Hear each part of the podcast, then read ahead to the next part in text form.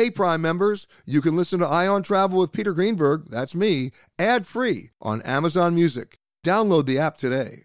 This spring, if you'd rather spend time enjoying your lawn instead of trying to keep it alive, there's good news. TruGreen is the easiest and most affordable way to get a beautiful lawn. All you have to do is water and mow, and they'll do the rest weed control, fertilization, aeration, and even some things you might not even think of. They'll do all of it, while you can do literally anything else. With TruGreen, you can have your lawn looking as good as a putting green. That's not hyperbole. TruGreen is the official lawn care treatment provider of the PGA Tour. TruGreen offers a satisfaction guarantee, and they have a verified best price promise, which guarantees you the lowest price with no compromise on quality. You do you. Let TruGreen do your lawn care. Visit trugreen.com to get the best lawn at the best price with the best people guaranteed. This episode is brought in part to you by Audible, your go to destination for thrilling audio entertainment. Whether you're looking for a hair raising experience to enjoy while you're on the move or eager to dive into sinister and shocking tales, Audible has an exclusive collection of thrillers from best selling authors that will keep you on the edge of your seat like James Patterson's first audio only thriller, The Coldest Case. Experience stories like never before, where every chilling detail is brought to life by captivating sound design. Plus, as an Audible member, choose one title a month to make yours forever. And now, new members can try Audible free for 30 days. Just visit audible.com slash WonderyPod or text WonderyPod to 500 500. That's audible.com slash WonderyPod or text WonderyPod to 500 500. This episode of Travel Today with Peter Greenberg is brought to you by Audible.com, a leading provider of spoken audio information and entertainment. Listen to audiobooks whenever and wherever you want. Sign up today at www.audiblepodcast.com slash travel today to get a free audiobook and 30-day trial. It's time for Peter Greenberg Worldwide with America's number one travel news journalist.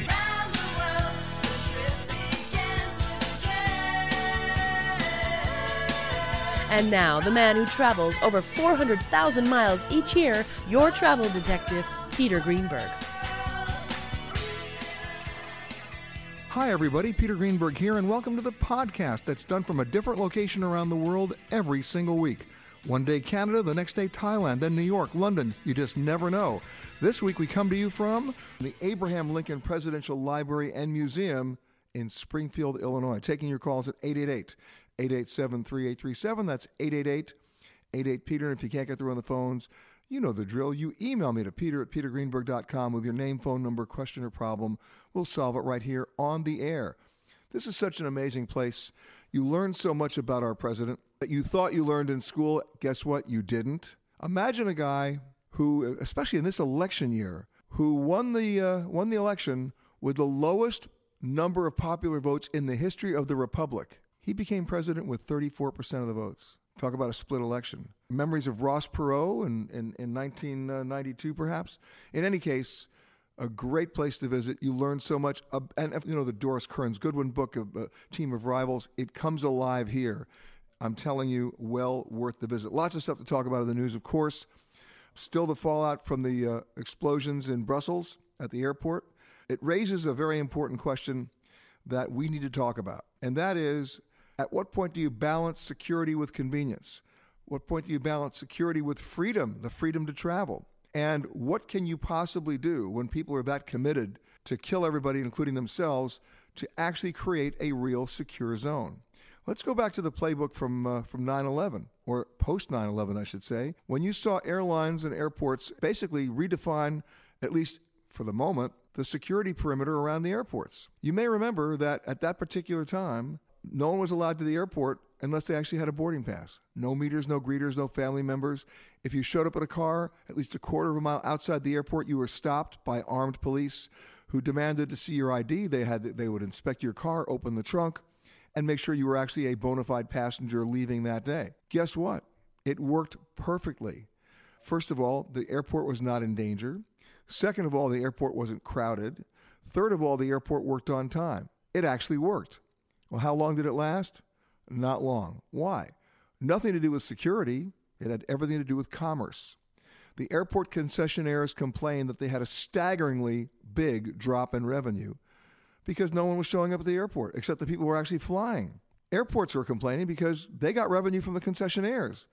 So it was a money deal, not a security deal, that quickly moved the airports to do what?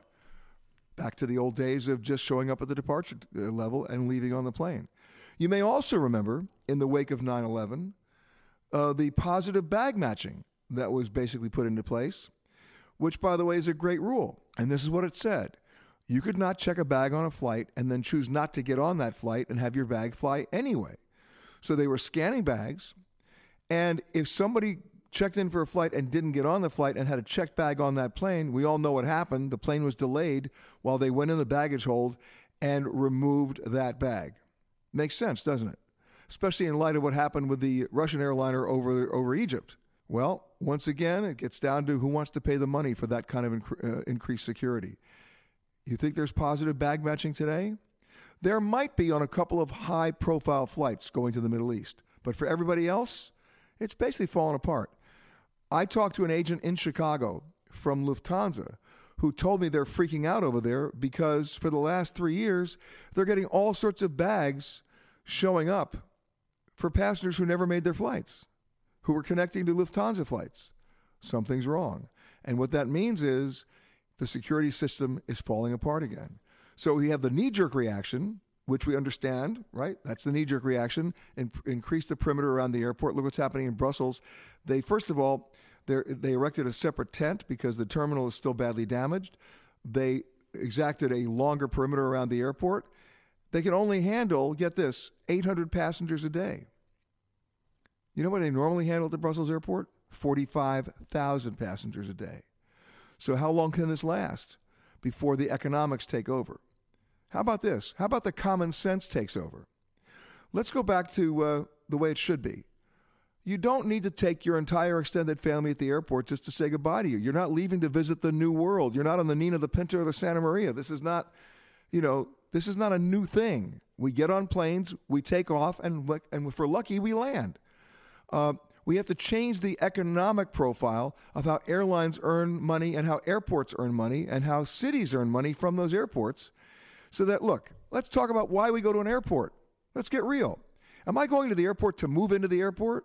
No. Am I going to the airport to eat fine dining? No. Am I going to the airport to entertain all my friends? No. I don't want to go to the airport. I just want to get through the airport so that I can get to where I really want to go. I always laugh when I see rocking chairs at airports like Charlotte and a few other locations, because what a rocking chair tells me about the airport is they're telling they're sending you a message. You're going to be here a while. I don't want to be there a while. I just want to get there, get on the plane, and leave. So if the airports and the cities are so dependent on revenue for people buying overpriced bottles of water that they can't take through security anyway, uh, why is that now going to trump? I hate to use that word these days, but how is that going to trump security which is supposedly based on common sense. So, what we need to do now is yes, you're going to see a show of force. I was in Venice the other day, show of force. I was in Frankfurt the other day, show of force. You know, police in heavy uniforms with, with weapons displayed at choke points around the airport. Big deal if the European Union isn't really scanning the passports. How do you think that cell grew in Belgium to begin with? Right? And we're not talking about the cell in Belgium that just resulted in the explosion at the airport. We're talking about the cell in Belgium that started that resulted in the shootings at Paris at the nightclub last November. Why? Because the European Union got lazy. They allowed free flow of people through every border. I mean, it was leaking like a sieve, and this is before the Syrian refugee crisis. So we need to tighten up the borders. That's no, that's a no-brainer. We need to use common sense in asking the questions of those people going through the border. We need to go back to positive bag matching. And then it's not a bad idea to do at least a minimal amount of expansion of the perimeter of the security areas around the airport so that the only people who are coming in are literally ticketed, have bags, those bags are inspected, those vehicles are inspected, so somebody can't just drive up to the curb and detonate the car. It's just as bad as doing it inside security, as we just saw in Brussels. Now, if you disagree with me, here's my number 888 887 3837. That's 888 88 Peter. But you better come armed with portfolio facts and history because looking at the facts and looking at the history dictates easily what we should be doing here. and what we should have been doing since 9 11. Toto, I have a feeling we're not in Kansas anymore.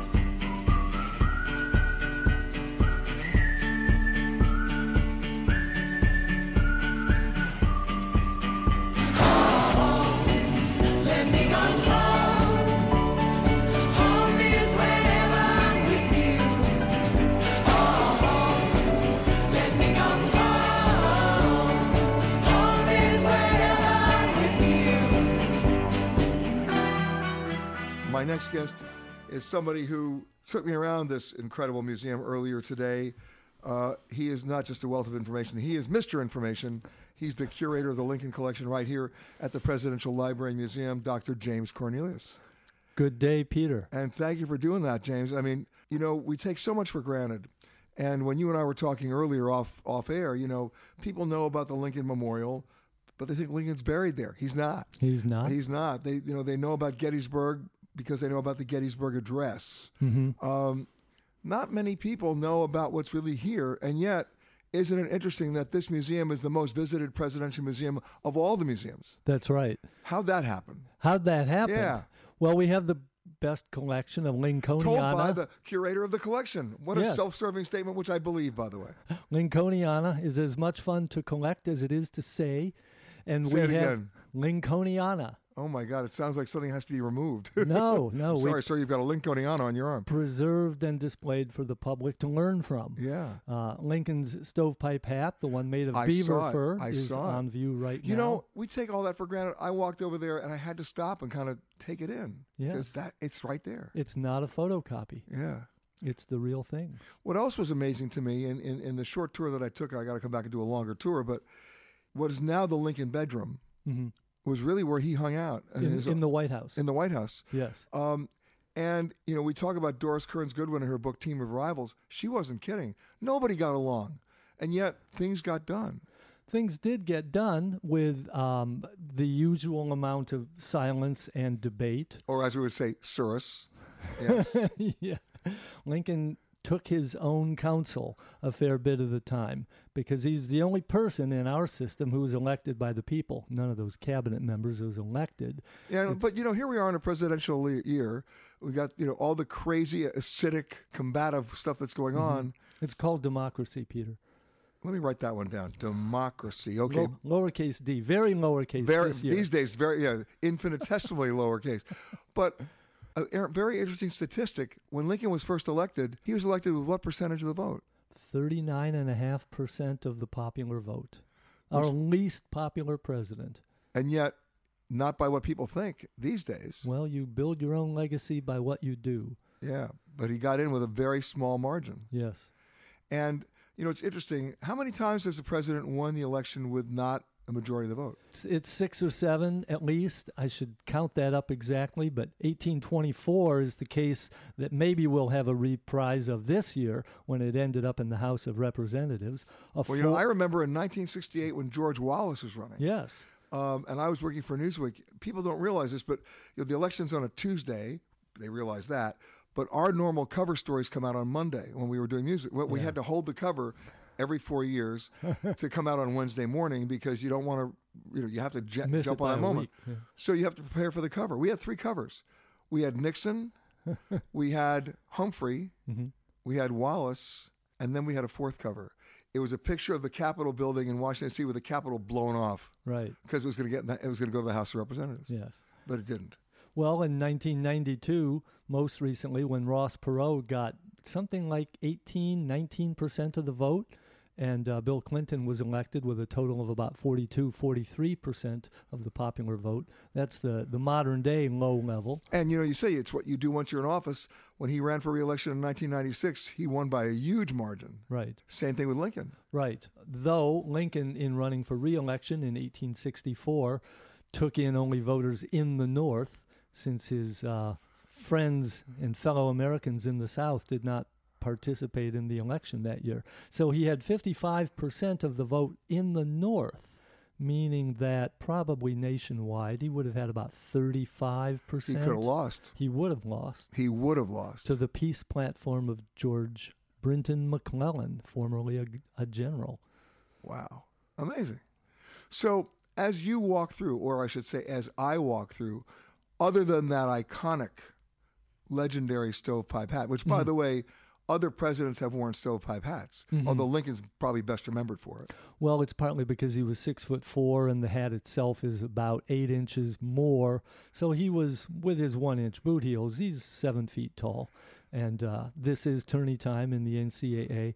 But let's just March remember Madness, that Abe Lincoln Dunkathon. a seven foot person is always worthy of your respect. yeah. And he's also a target, Yes, as we found out later on. yes. Um, what's the most surprising or the most revealing exhibit that you have here? Well, the most surprising thing that's in the permanent display, I think, is probably those nasty cartoons from the 1860 61 period. Which I saw some of those today. Yes. It's shocking to people that Lincoln was so reviled by cartoonists. And let's use cartoonists mostly based in New York, or some of those are in London, some are in the South, as an index of uh, what, popular opinion or establishment opinion, maybe. Well, no, they were they were an indication of who owned their paper. That too. That too. Let's not forget William Randolph Hearst. right. His cartoonist would basically steered us into the Spanish-American War. Come right. on. But maybe without um, too many people objecting to that, Right. frankly. So the, the the cartoonists have uh, are an index of popular feeling, maybe, and a lot of them were nasty and brutal, ideologically, of course. But Lincoln was physically easy to caricature, and and everybody likes that. It's a distraction from thinking. So we tend to make fun of the way people look, and that's okay. But We still do. the main point is How about Donald Trump's hair? it, well, how about it? Yeah. Does it conceal everything that's going on underneath? Don't answer that, please. But the point is that we don't know what a person is capable of in office once the campaign is done. That's right. It's the famous last line in the movie The Candidate with Robert Redford where he looks looks at the camera and goes, Now what do I do? Yeah. He won. I know. What is it that you discovered that people had no clue about Abraham Lincoln? Well, that I've discovered? Yeah. Um, I'm interested in what he read. If you think that what you've read actually forms your mental outlook on the world, which it does sometimes and what doesn't, and we're always finding new things and new evidence about what he read. There is a book that is the tip top of science at the time in the mid 1850s about race and where mankind came from, which refutes the biblical story of uh, the Garden of Eden and Genesis, and it, that postulated, based on new scientific fossil findings, that mankind was made of three different races white, black, and Indians. And therefore, blacks were not your fellow man, and it was okay to not treat them as your fellow man and therefore enslave them. Lincoln read this book. It was called Types of Mankind. He read it during a legal case in the mid 1850s in which his client in a county adjacent to here was accused of being a black man, though he had passed for white his whole life. And uh, Lincoln made great sport of the scientific notion that you could really define white from black. Look at Othello in Shakespeare's play. He's a Moor, M O O R, a North African, something in between black and white. Lincoln won the case, and we now know that he was trying to stay on top of the newest current science that all the professors at Harvard and in London believed in, and all the slave owners in the South did too. Well, like many presidents before him and certainly after him, he was a lawyer first. Yes.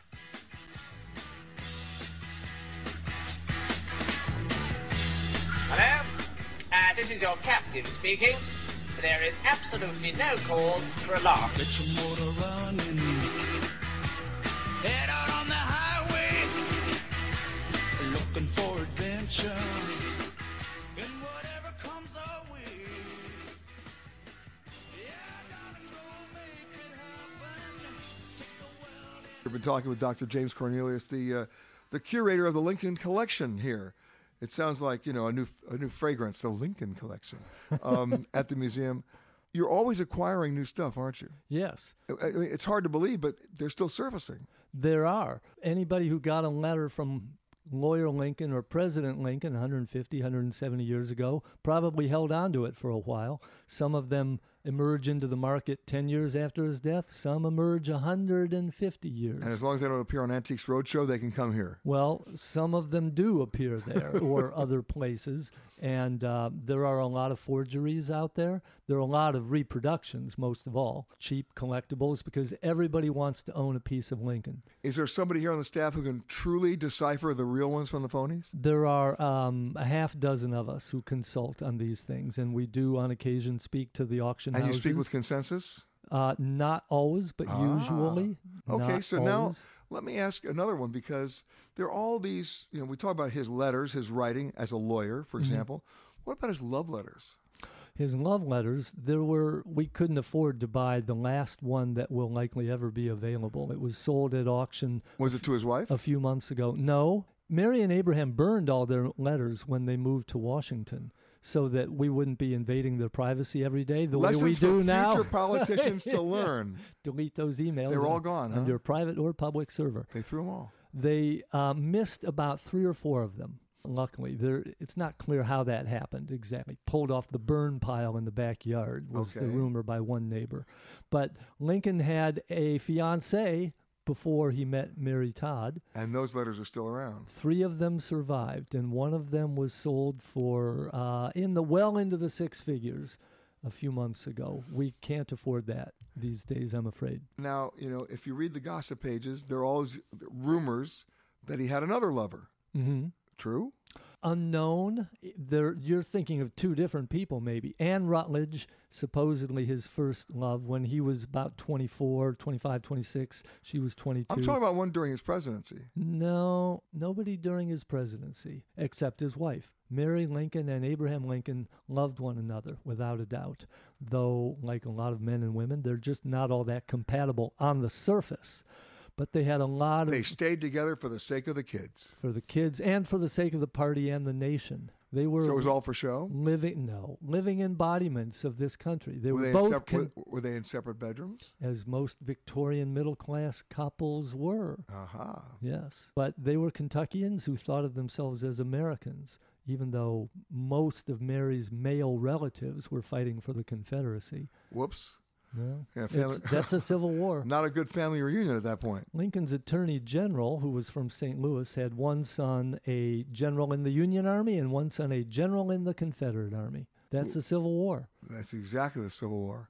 Did they both survive the Civil War? Yes, Did they reconcile? uh, sort of. The answer is always going to be sort of. Well, do families ever reconcile? no, they're all dysfunctional. Let's get it real here. Every family is dysfunctional. No, there were several senators who had sons in the same category, divided.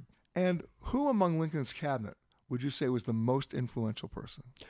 Probably William Seward, his Secretary of State, who was expected to win the nomination in 1860 and then win the presidency. He went on a grand tour of Europe the previous year just to meet Queen Victoria and Emperor Napoleon and all the importance that he'd be on a and uh, by the way, with. politicians And are still, do- and they're still doing that today to show themselves as Yeah. global and worldly. Right. Yeah. And he swung and he missed. He did not get the nomination. And he was he an purchased- excellent Secretary of State. so he went out and purchased Alaska. Thank God for that. Yeah, Seward's Folly. Yes. Right. $7.2 million of priceless. No kidding. Yeah. Also, it was Seward with the Emancipation Proclamation who said, "Don't release it right away." Right. Because you need a military victory to announce this on the heels of. Otherwise, you look like you're desperate and down to nothing but freed slaves as your soldiers. And you know something that I learned today, and I admit to being ignorant about it because I really thought I knew it. I always thought Kentucky was with the Confederacy. It was not ever technically with the Confederacy, though its governor, when the war broke out, was a Confederate sympathizer and was obliged to remove himself from office. He did not have the support of his legislature or important people around him. But what Lincoln had to do, uh, you know, now that I know this, is he had to keep Kentucky in the fold, or he could have lost the whole kit and caboodle. That's right. The Ohio River there separating us, the waterways, Mason Dixon line north from south, had to be kept in Union control. And by the way, for those people who think that river cruising is dead in America, it's coming back. Uh, I was just on a paddle wheeler, American Queen. Uh, which is an original steam engine back from the 1800s. They re- they've restored, and we forget how long these rivers are. You know, you can take the Mississippi, and by the if you look at their tributaries, take it all the way up to Pittsburgh.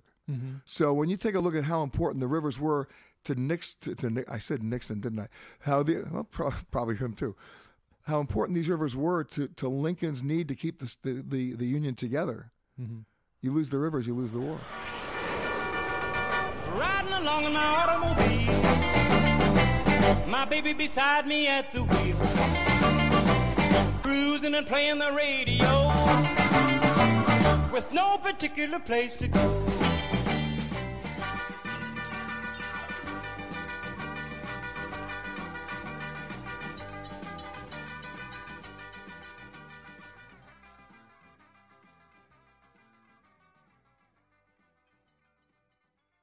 Dr. James Cornelius, the uh, curator of the Lincoln Collection here at the museum in Springfield. Just fascinating stuff. You know, when you talk about bodies of water, we're just talking about the rivers. We forget how important they were, not just for commerce, but for boundaries. Right. We forget how they actually separated the states Yes. and how if you didn't control the river, you didn't control anything. Right. It's the later idea that uh, we needed a, t- a two ocean blue water navy in Teddy Roosevelt's era for our self defense. That the reason, one big reason, hardly the only reason, the Union won the Civil War is that it had maritime superiority in Yeah, a big way. And they actually, at one point during during the end of the war, or towards the end of the war, they split the they split it in, tw- in threes. Right. The victory at Vicksburg, Ulysses Grant finally prevailing there, and a few days later driving on down the rest of the Mississippi is what split Texas and Arkansas and Louisiana from the rest of the Confederate States. You know what I learned on the riverboat, which amazed me? I mean, I've been so propagandized over the years. Do you know what the average age of a riverboat was hmm. on the Mississippi in the 1800s? I bet not. very- 18 months. It either blew up, yeah. caught fire, or sank. Right. We've come a long way since then. Stuck on a log. That's why Mark Twain was uh, wise to learn all those funny words for how deep the water was. Well, Mark Twain comes from that. Yes. That's how they did the, the depth of the water. By the way, I recommend everybody a book that nobody remembers that Mark Twain wrote. They all know about Huckleberry Finn. What they don't know is a book called The Innocents Abroad. Oh, yeah. a phenomenal book that I highly recommend you read because here's a guy at that time who went around the world. He traveled around the world, not the way we travel today. I mean, it was an ordeal. And here he is reporting from the pyramids, and here he is in Morocco. It's, it's crazy. But you know what I loved about that book? Hmm. The same complaints that we have today about nickel and diming in hotels, Right. he was complaining about then. You know what he's complaining about? They nickel and dimed you for soap and candles. Oh, my God. Today it's a bottle of water and the mini and, oh. and Wi-Fi. You know, Logging on, yeah. yeah, logging. on. But then it was a bar of soap and candles. Well, and General Grant did the same thing after his two terms in the presidency, which was around the time that Twain did it too. Suddenly it's possible because the world's all hooked up by telegraph around the globe by the 1870s, and steamboats make it a little easier, a little faster than it had been in the day of sail. But during the Civil War, you still had telegraph. Yeah, but not. It was broken all the time. No, well, it depended where the enemy Yeah. had cut down the lines. Luckily, the telegraph under the uh, Atlantic wasn't working at the time. Otherwise, we would have been at war with the British in 1861. But they had to take 10 days to get a letter by boat back and forth. When tempers could cool off. Well, you know, there's a lesson learned there. Be careful what you put in writing, because ten days later you're gonna regret it. That's right. Today it's ten minutes later you That's regret right, it. those- Before you push the send button, send button. think. Yeah. Or if you don't think, it'll end up in the collection here at the museum. Hope so. Yeah, I know. What's your most priceless object other than the hat? Well, the Gettysburg Address is number one, without a doubt. People around the world still memorize it. It's been available in essentially every language on earth for a century, and it is a little distillation of what we hope about past, present, and future. But mostly it's a tribute to soldiers who died in the cause, which makes it timeless and placeless for all, all countries. And set me straight. What was it written on? It's written on plain paper with white background and blue lines, the same as you used in sixth grade. When I was growing up, I was told he wrote it on a lunch bag. Not that or an envelope. No. No, He worked at it at his desk. he did. Yeah. You see all the revisions on the pages too? There are actually five different copies of it in his hand. Three of them are nearly the same, except the key phrase under God, that this nation under God shall have a new birth of freedom. And that phrase is not in the two drafts that he left behind in the White House with his two secretaries, but he did write it out that way later on. The other rumor we have to lay to, to rest he's not buried at the Lincoln Memorial. Hmm. He's buried here in Springfield, which was the only place he ever chose to live on his own. And the Lincoln home here, the only national park in Illinois, run by the National Park Service, is the only home he ever owned. This was Lincoln's home. And he is buried two miles north of here at Lincoln's tomb, where Mary. Appropriately titled. Lincoln's It tomb, yeah. It's the second most visited cemetery in the country after Arlington.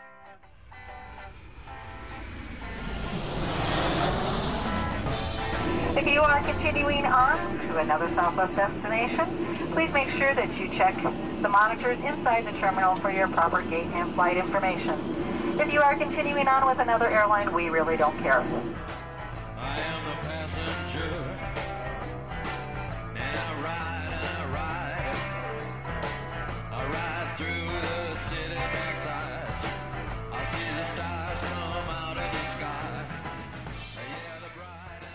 And as regular listeners know, whenever I show up in a new town, a new, t- a new city, new village, whatever, the best place I go for information. No, it's not the Chamber of Commerce.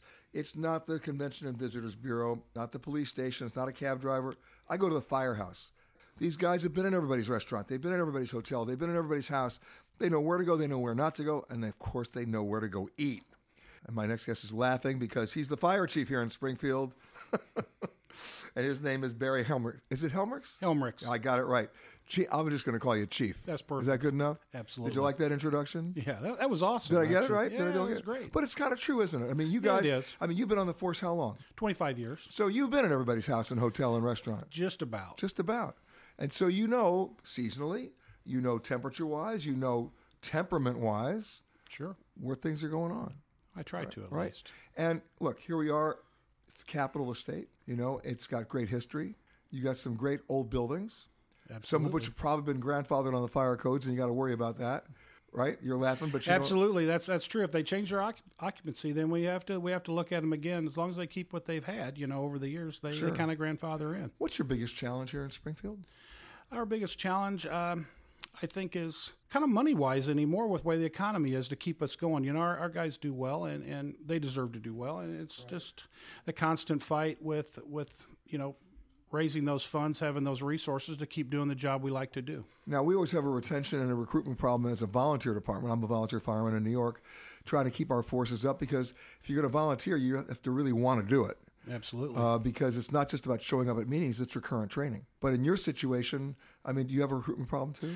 Not really. We have a lot of guys that want the job. I mean, there's a lot of volunteer departments around us and smaller communities that have paid departments, but we're about fifth largest. We're, I, I should say, we're about the third largest department in the state after Chicago and Rockford. We're about the third largest, and a lot of guys want to come work here. A lot of people want to come work here. Exactly. Because of our size, you know, and our activity. We're, we're a busy department. All right, so now let's get to the important questions. Don't think about a guidebook, don't think about a brochure, but if you're entertaining a visitor from out of the city, where do you take them to eat? Well, I would take one of my favorite lunch places. Actually, it's called Ritz Little Fryer to get the, the famous Springfield Horseshoe. You know, 1928. It's Springfield Horseshoe. Yeah, I mean it's a very regional thing. It started about 1928 here. Leland Hotel started it.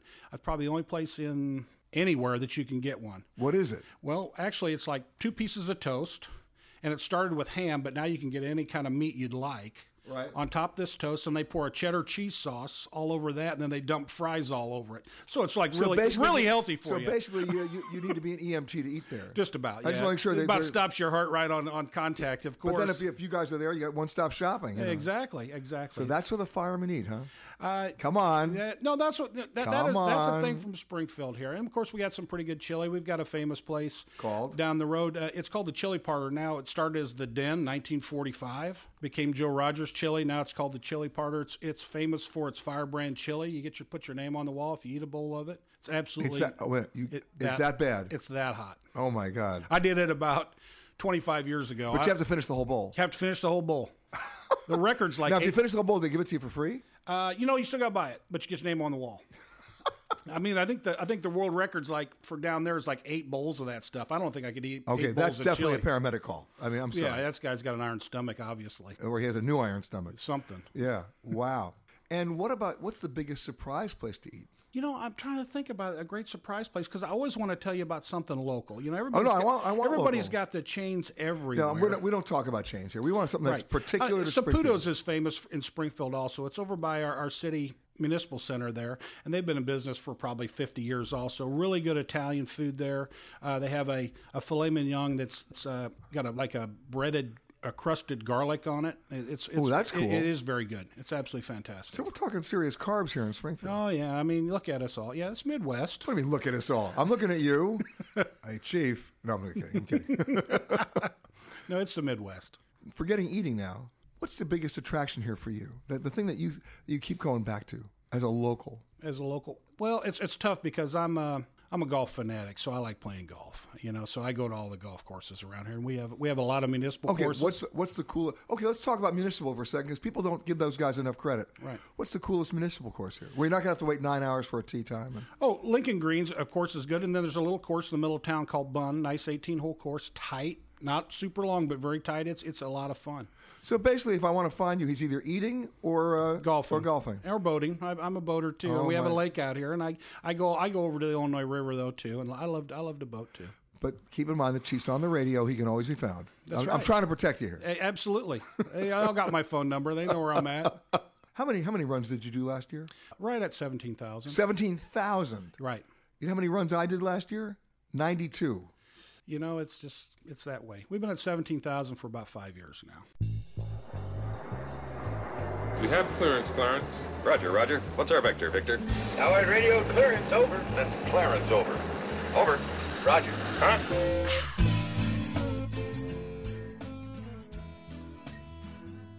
Audible.com has more than 150,000 titles and virtually every genre.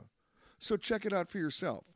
Sign up today at www.audiblepodcast.com slash travel today to get a free audiobook and 30-day trial. I've been coming to Springfield for probably 30 years. What I like about this place is two things, which seems like they're they contradict each other. It's always changing and it never changes. I mean, that's a a good way to describe a place that is understands what it is mm-hmm. and understands its own reason for being. Joining me now is somebody who understands that better than anybody. He's the honorable mayor of the city of Springfield, Illinois, James Langfelder. Hello, sir. Great. Thanks for having me on. Well, thanks, Mr. Mayor. You heard my introduction. It's a city of what? About 117,000 people? That's correct. And have you grown? Uh, we have actually, and uh, what hasn't changed is, you know, my dad used to be mayor, so I chuckled a little bit. Uh, but uh, when he was mayor, it was around 70,000, 80,000. So we have grown, but uh, not by the leaps and bounds that some would like. And you're a lifelong resident. Right. That's you're, correct. You're a real local guy. Right. Yeah, I went to school here, college here, Lincoln Land Community College, and UIS, uh, which used to be Sangamon State University. Okay, I have to ask the stupid question. Is there anything in Springfield not named Lincoln? Oh, sure. There's Come on. restaurants, You know City Hall.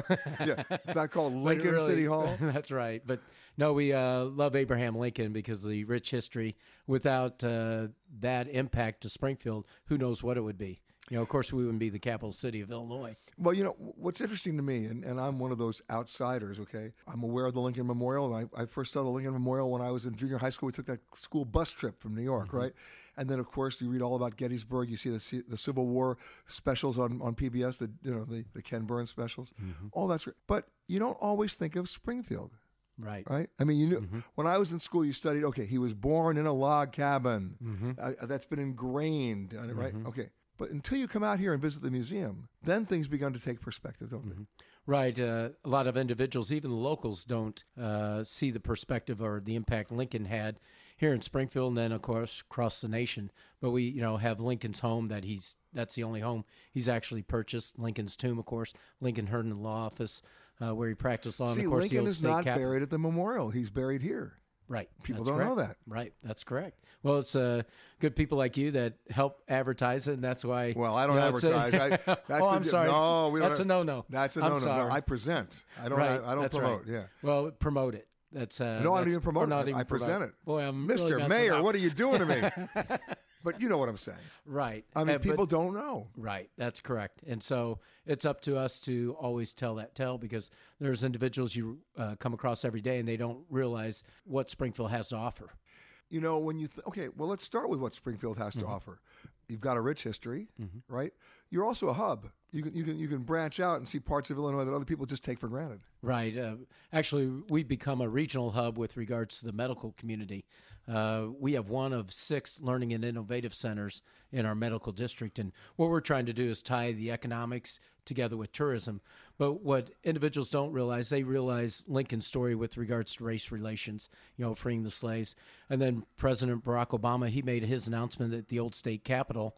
Uh, so he had his uh, political roots here in Springfield at the state capitol. But what a lot of individuals wouldn't know is our kind of our uh, tragic past, which was the 1908 race riots, which led to the formation of the NAACP. Happened here. Right. Explain what happened. Well, uh, at the time, it was, uh, you know, there was the individual uh, black uh, gentleman that was accused of uh, accosting a white female. She made an accusation, and so there's riots on the street, streets, and uh, you know, houses were burned. There was lynchings, and then uh, what happened was actually there were good sides of it, where the sheriff took the individual and you know let him out of town so he remained safe. But there's tragedy whereby people from New York saw what was happening in Springfield. What they ended up doing is forming the NAACP because of those riots. And that happened right here. Right. So we have that, and that's what we're trying to do is embrace that history and tell it. And you know, fast forward to today, you know, you have Lincoln prior to that, but then you have the uh, 1908 race riots, and then you have the first uh, African American president uh, had roots here in Springfield. So that's unique because it not only impacted Springfield, those three events, but and individuals, but it also impacted the state and the country and the world. You know, it's interesting to me that when George W. Bush came to Springfield Mm-hmm. to the museum right here, he was joined by the two U.S. senators at the time, Barack Obama Right. and Durbin. Right. Right. It's so he was just- joined by a future president. Right. And nobody knew at that point in Of time, course. of course. Who, could- who would know? Right. Right. Right. Other than travel and tourism, I mean, that's a huge part of your economic base here, right? People come Right. here to visit this. I think it's uh, over $7 million a year in uh, tax revenue, sales tax revenue. That's a big deal for you because Very- that, that funds basic goods and services here. That's correct. What's the biggest surprise about Springfield to you? Well, our ability to be resilient through the economic downturns. How'd you we- do it? Well, uh, actually, we had these. We were a large employment base was uh, the state state workers, you know, state employment. But when the downturn happened, uh, of course, a lot of jobs left the area or kind of um went by the wayside with government. So the medical community started growing, and they did a lot of that themselves. We have uh, St. John's Hospital, Memorial Hospital, and then we have SIU School of Medicine that have partnered together to grow our medical district, and we've become a regional hub with regards to the medical side. And uh, again, the education side, you know, Lincoln Land Community College. We also have UIS. It was Sangamon State University that partnered up with U of I. And so it's UIS now, and then we have Robert Morris College and Benedictine University. So the education side helped augment that as well. And what's great about that, at least in my in my perspective, is that these are not huge universities. Mm-hmm. They're small to medium sized colleges and universities, which gives you more of a feeling of community here. Right, and that's what it's. Springfield's a uh, you know a small big town, or however you want to say it. We're like a little. Do you, have a, do you actually have a slogan? Do you have a slogan? Uh, well, always legendary is the most recent one for tourism, but A you know, small, big town I uh, kinda uh, like, yeah. that's right. But really, uh, that's something we're going to work towards. Uh, again, going back to to push us to the next level. Uh, you know, people call us a sleepy little town where things don't change. Sometimes they do change, but what we want to do is embrace our history and look forward to the future. And so that's what we're working towards is marketing Springfield um, as a community that millennials would come to, but also those that would You're like not to raise a chasing millennials, are you? No, we'd like to attract them. I'm with you. Be like a magnet. Minnesota, Buffalo, Toronto, Winslow, Sarasota, Wichita, Tulsa, Ottawa, Oklahoma, Tampa, Panama, Mattawa, La Paloma, Bangor, Baltimore, Salvador, Amarillo, Tokyo. On second thoughts, let's not go to Camelot. It is a silly place. Right. I've been everywhere, man. Across the deserts, bare, man. I breathe the mountain air, man. Travel, I've had my share, man. I've been everywhere. I've been to Boston, Charleston, Dayton, Louisiana, Washington, Houston, Kingston, Texarkana, Monterey, Ferriday, Santa Fe, Tallapoosa, Glen Rock, Black Rock, Little Rock, Oskaloosa, Tennessee, Tennessee, Chicopee, Spirit And sitting with me right here in the museum, I'm looking right at Abraham Lincoln. Actually, I'm looking right at Fritz Klein, who's a Lincoln oral historian. And there's just so much. There's almost, there's almost so much stuff to tell, isn't there? Oh, there's always stories to tell. Yes. And I mean, when I landed at the airport last night, I was met by an Abraham Lincoln who was in full character with a stovepipe hat and greeted me at baggage claim. I've never been greeted by Abraham Lincoln or any other president at baggage claim.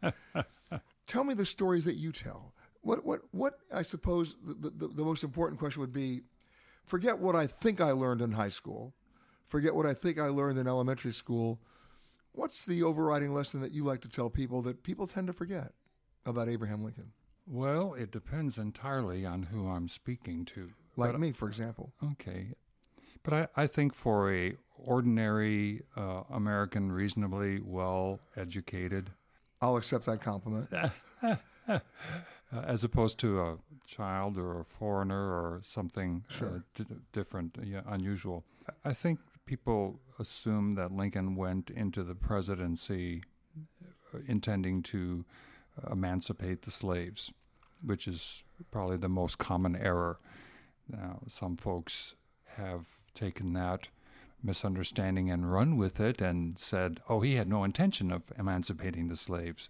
He was forced to do it for," and they start ascribing bad motives to him, and it, it gets played out. But um, that's that's probably the most common misunderstanding that I that I address. Okay, so re-enlighten me. Lincoln's view was uh, the growth of the slave power was going to make it permanent. Within the five years that- between the close of the Mexican War and the founding of the Republican Party, the national territory that was open to slavery swelled from approximately one fourth of the continent to three fourths in five years. So that exponentially growing movement was the reason for the Republican reaction.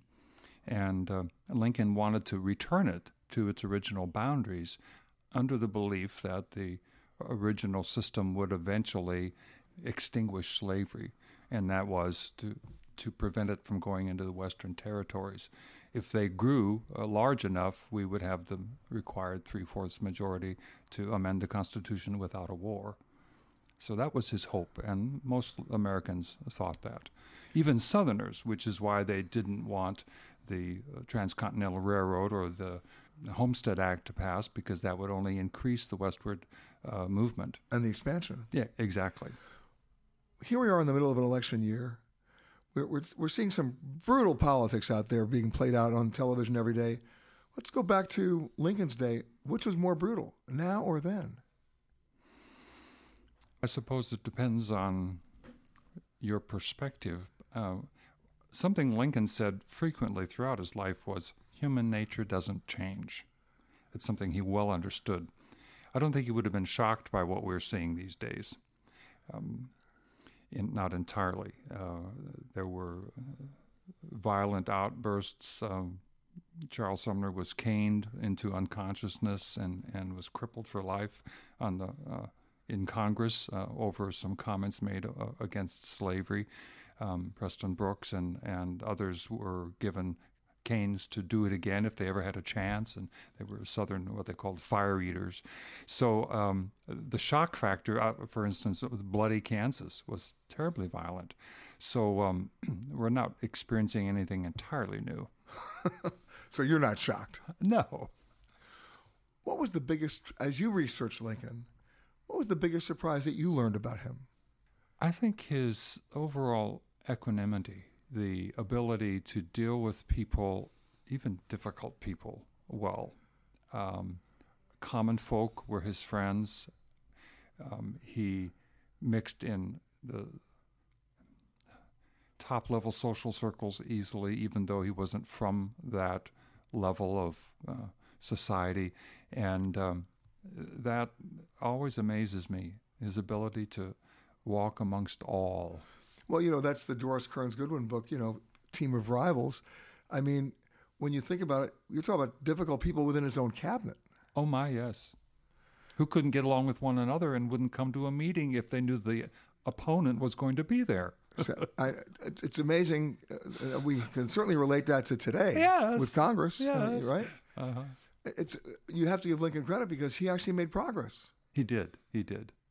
And of course, these days, if you listen or read uh, the congressional record uh, or listen to speeches on you know, the news media, and you read some of the records of what was going on in his day, I think thought process might have been a little different. Uh, certainly, the elocutionary powers of of speakers and, and senators and representatives um, were more erudite. but it seems to me that that th- there was a, a thoughtful uh, consideration of the future that was more frequent um, in in the public arena in Lincoln's day. That that's one difference that seems palpable to me. Well, it seems that as angry as people were and as contentious as they may have been, they did take enough time to at least have a conversation and listen. Well, some did. Well, somebody had to because otherwise he couldn't have made any progress. Yes, yes, that's true. Exactly. Mm-hmm. And of all the memorabilia, of all the artifacts that are here in the museum, what's the one that resonates the most with you? Oh my.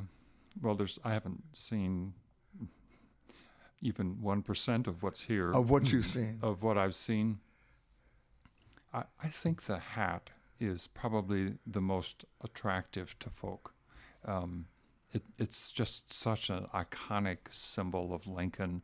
Uh, many, especially young people, think he's the only president that ever wore one. Which is not true. Which is clearly not true. John F. Kennedy had one at his inauguration.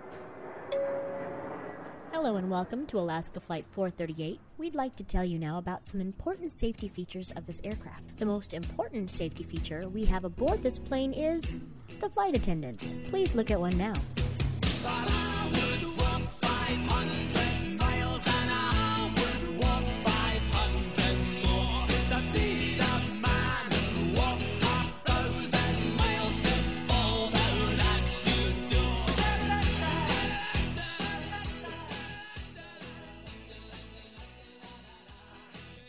Joining me now is the uh, columnist for the uh, State Journal Register, Dave Bakke. Dave, I mean, if I take a look at all the stuff you've been writing about Springfield, it's pretty funny stuff. Thank you. I mean, the donut. Yes. Tell me about that. I mean, I mean, let's get quirky right from the start. Okay. The donut. Part of how I find column ideas is I go out in the mornings to different restaurants or barber shops and sit with people. And I was at a restaurant in Chatham, Illinois, which is just a few miles south of here. And as always, people ask me what kind of story I'm looking for, which is difficult to explain. Because you don't really know. No, I don't know when I walk in, but I know it when I hear it.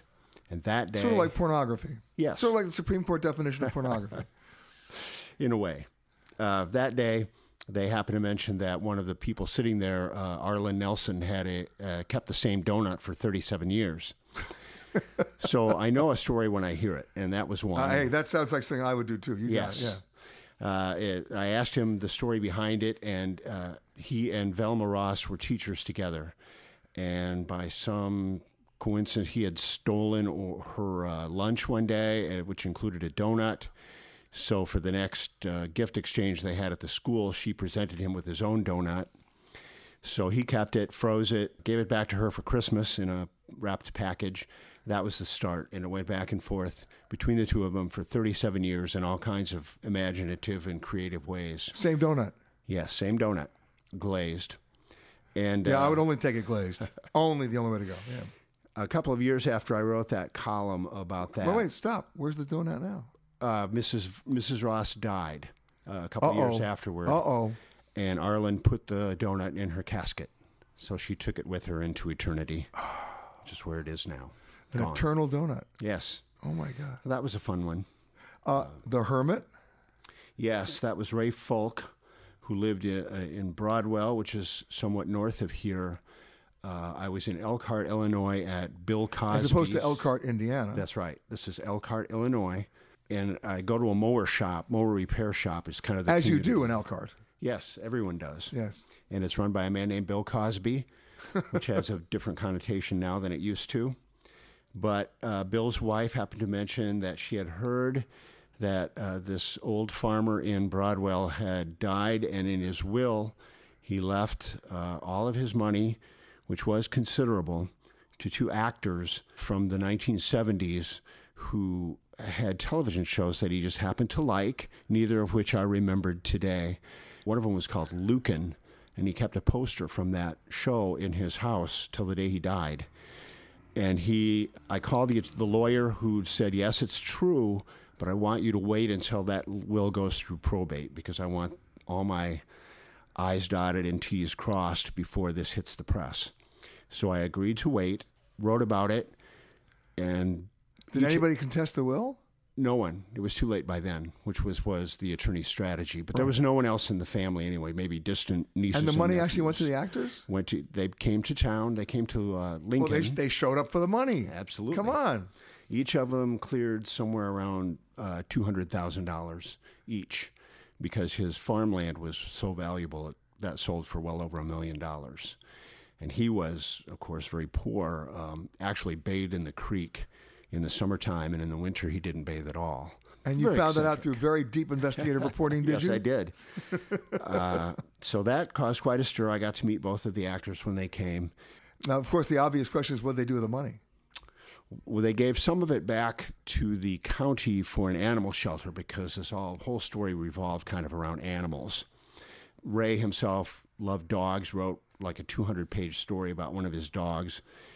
The story Lucan was about a wolf. So it all revolved around that. So they gave money to the county animal shelter, a pretty good chunk of, of what they made, and left with the rest. Wow. And then, of course, speaking of Elkhart, Yes. they got a time capsule. That was another one at, at Cosby's Mower Shop. It was You know, this Cosby Moore shop is a, is a, is a, is a wealth of. Uh, You have no idea. Okay. These are the only ones that I can print that I get. and you know things go on at Cosby's mower repair shop because the mowers break, so they have to come in there and talk about it. and everyone's there in the morning. Uh, Yeah, you got to get there early for the best stories. Yes, I get up very early and, and get out. Of All right, so town. this comes out of the mower shop again, and Yes. and it was their the city's town's 150th anniversary. Everyone knew that at 50 years ago, at their 100th anniversary, they had buried a time capsule. Communities often do, and they would dig it up at the next. please don't tell me there was a mower in there. There was no mower in there. Okay. We don't know what was in there because no one could remember where they buried the time capsule. so I talked to a lot of the older people in town who racked their brains, and one thought it was here and the other thought it was there. And we went through the newspaper archives for hour on end trying to find any information about where that time capsule was buried, and no one ever did find it. It is still lost to history. So basically, they're still talking about it at the at the mower shop. Yes, every once in a while they still bring it up. Remember the time. Now you mentioned cities and towns outside of Springfield. Correct. What's the quirkiest thing inside of Springfield? inside of Springfield would have to be uh, Fred Fromm's barber shop. Fred has been at the same location almost 55 years now. You get your haircut there? I do not. I make it a point not to get my hair cut at places where I'm looking for stories because I want them to remember why I'm there. Ah. And Fred had gone went fishing in South Dakota and had his boat trailer on the back of his truck, stopped for gas in Missouri and happened to notice that the boat was no longer there. That would be an interesting discovery. So he started backtracking, and about an hour later, got back into Illinois and saw a state trooper with his lights on along the side of the road, and his boat and trailer, very badly damaged, had come unhooked, and he didn't notice it until he stopped for gas. And everybody teased Fred about that for years, and finally he put a sign up above the barber chair in his barber shop that just said, "Don't ask." Of course, I would be remiss if I didn't ask about the Paul McCartney bathroom Yes. incident. The mayor of Springfield called me one day. Um, this was before Mayor Langfelder, and his cousin's girlfriend's wife's brother, something like See, that. somebody knows a guy who knows a guy who knows a yes, guy. Yeah. said that they had seen Paul McCartney uh, at a gas station in Springfield, had all gotten their pictures taken with Paul, and he went on his way. They thought he was going to a baseball game in St. Louis, which didn't sound quite right. So I started investigating that and found that he was actually going down Route 66 and had stopped here to make what we might call a pit stop at the ba- at the uh, gas station. And the guys saw him, got their picture taken with him, and I wrote a column about it, and it was on the front page the next day. And the political reporter for the paper came over and said, "What kind of life must it be where you stop to use the bathroom and it's on the front page the next day?" Hey, big news in the state capital. It was huge. Big, huge, huge. They're not all, you know. Sometimes they're poignant. Sometimes they actually make news. These columns. See, you um, had a choice: either Paul McCartney in the bathroom or one of your governors going to jail. Which one is it? I'm going with Paul every time. Well, you know what? Because Paul only happens once every once in a while. Your governors go to jail all the time. Quite regularly. Where are the wagons? The wagon is too slow. Can't you ride? It's not that he can't ride. How is it you put it home? They're dangerous at both ends and crafty in the middle.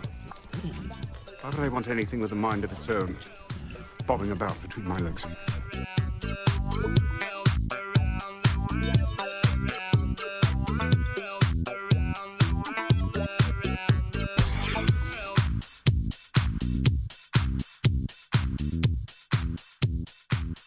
You know, when you think about, you know, the traditional national parks, every state now has one, even Delaware.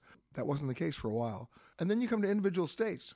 And what you find, if you go beyond the national parks, you find some amazing historical sites, state parks, monuments, preserves, reserves, you name it. And it's not always going to be found in the guidebooks, not always going to be found in the brochures. Sometimes I've discovered so many of them by accident.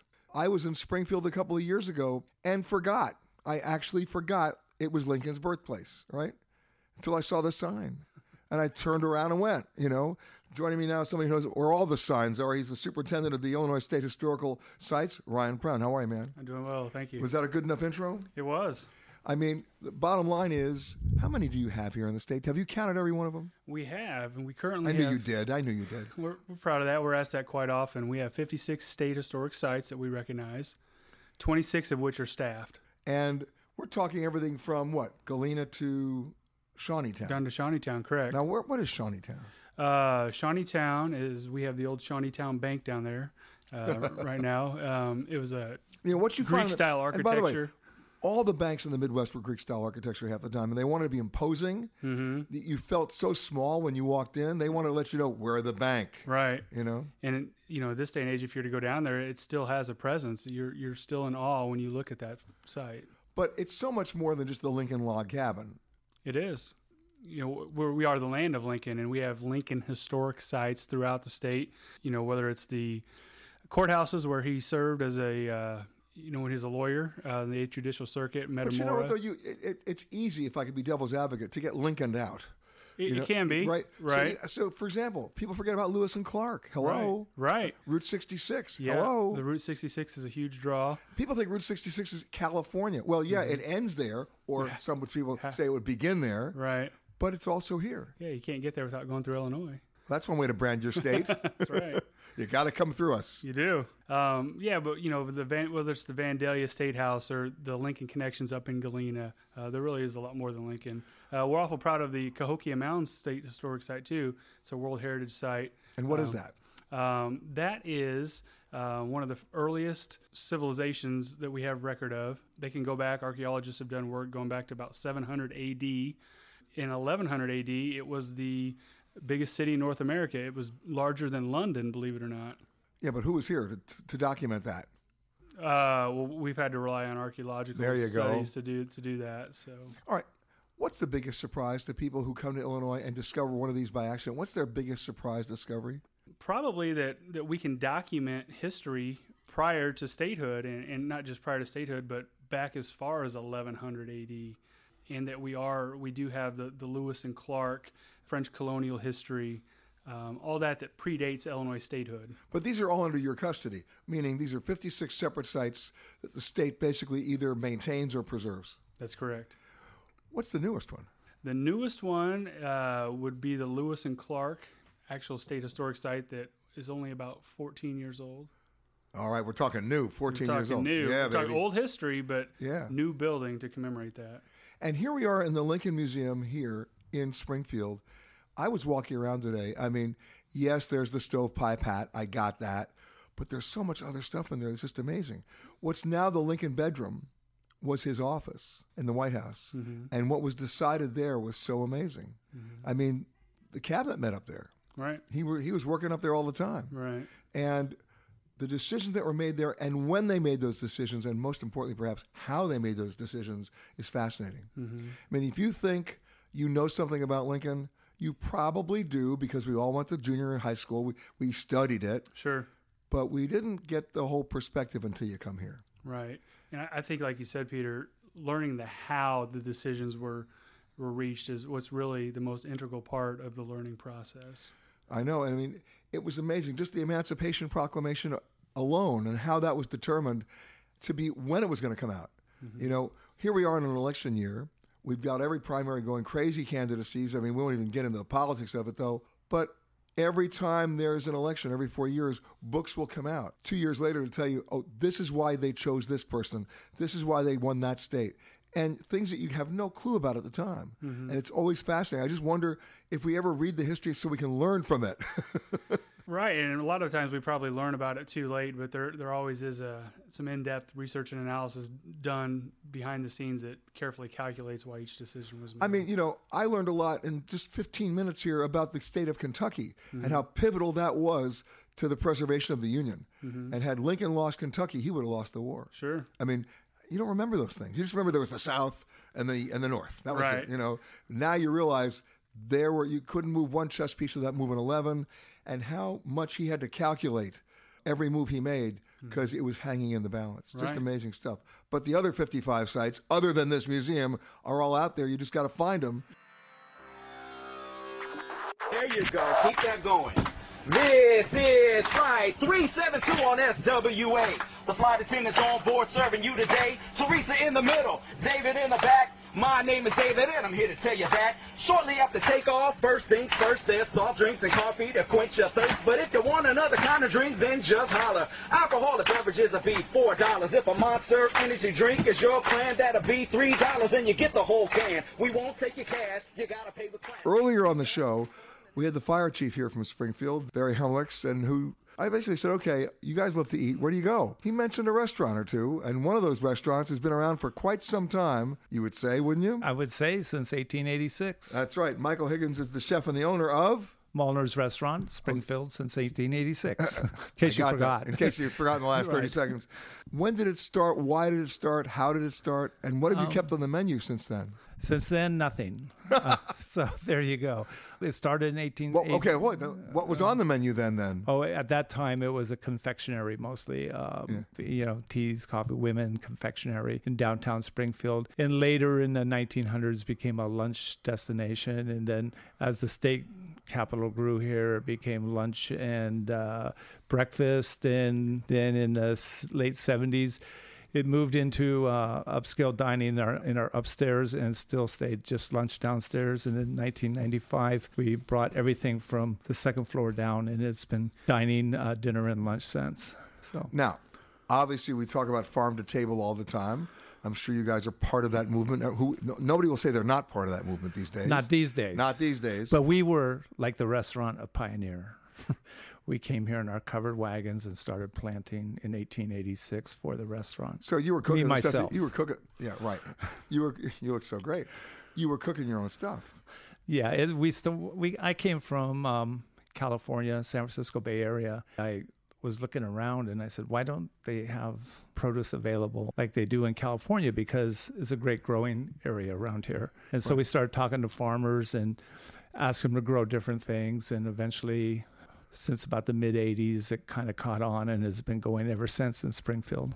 Well, one of the things that I think was on the menu at one point was the horseshoe. Yes, the horseshoe. Okay, you've got to explain this. Now, I had the fire chief try to explain it to me, but I'm still a little iffy on it. So tell me what the horseshoe is. The horseshoe is real simple. It was ham. It was first it was toast, toast points, and then uh, cheese sauce, and then French fries. So basically, an EMT call waiting to happen. Yeah, but you know, probably got its origins from uh, Welsh rarebit, and then uh, like in Cincinnati and Kentucky, they have the hot brown. All right, so so, So that was the first thing to leave your menu, and First thing. and it was also the first thing to come right come back, on. I Nobody mean, wanted to go. Yeah. because, like a lot of people, like you said, I was like I would say, why would you eat this? You know, because it looks But like you- a but you do. heart attack ready to happen. But you do. And yeah, well, we took it off because no one would eat this, and then we realized everyone eats it, so it came back on.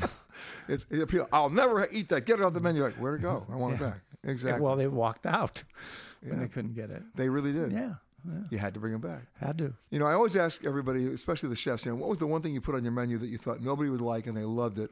And what's the one thing you said everybody's going to like it and it tanked? Oh well, we replaced the horseshoe with a nice brie cheese and country pate plate. Still tanks. We're in Springfield, Illinois, with the brie cheese and country. It's like people, give me the I horseshoe. was from California. Give me a break.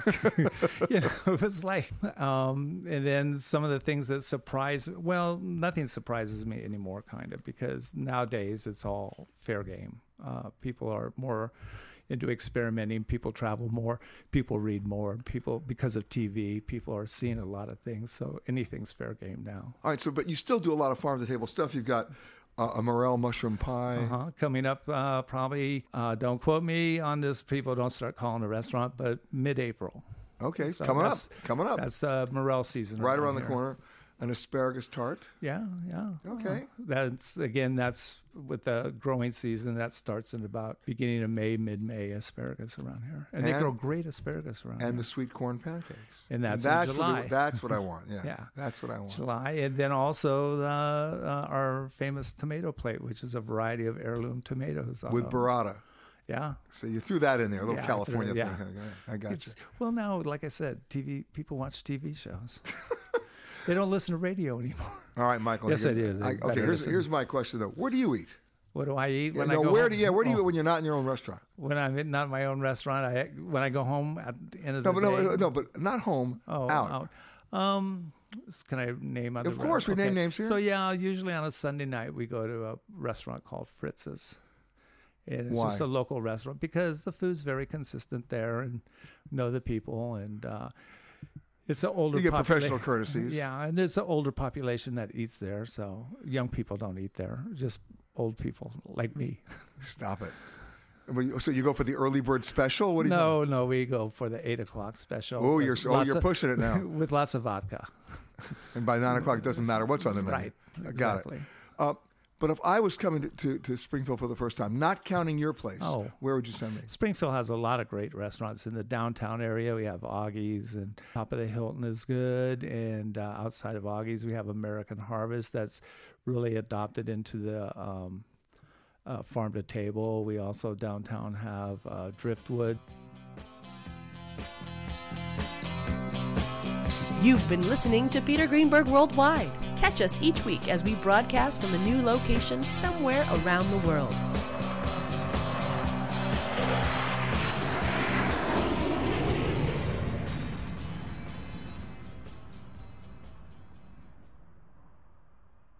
If you like Eye on Travel with Peter Greenberg, you can listen early and ad-free right now by joining Wondery Plus in the Wondery app or on Apple Podcasts. Prime members can listen ad-free on Amazon Music. Before you go, tell us about yourself by filling out a short survey at wondery.com/survey. Hi, this is Jill Schlesinger, CBS News business analyst, certified financial planner, and host of the Money Watch podcast. This is the show where your money is not scary. It is a show that's all about you. It's your questions that make it possible for me to provide unconventional and entertaining insights on your money, and maybe more importantly, on your life. Follow Money Watch wherever you get your podcasts. You can listen ad free on the Amazon Music or Wondery app.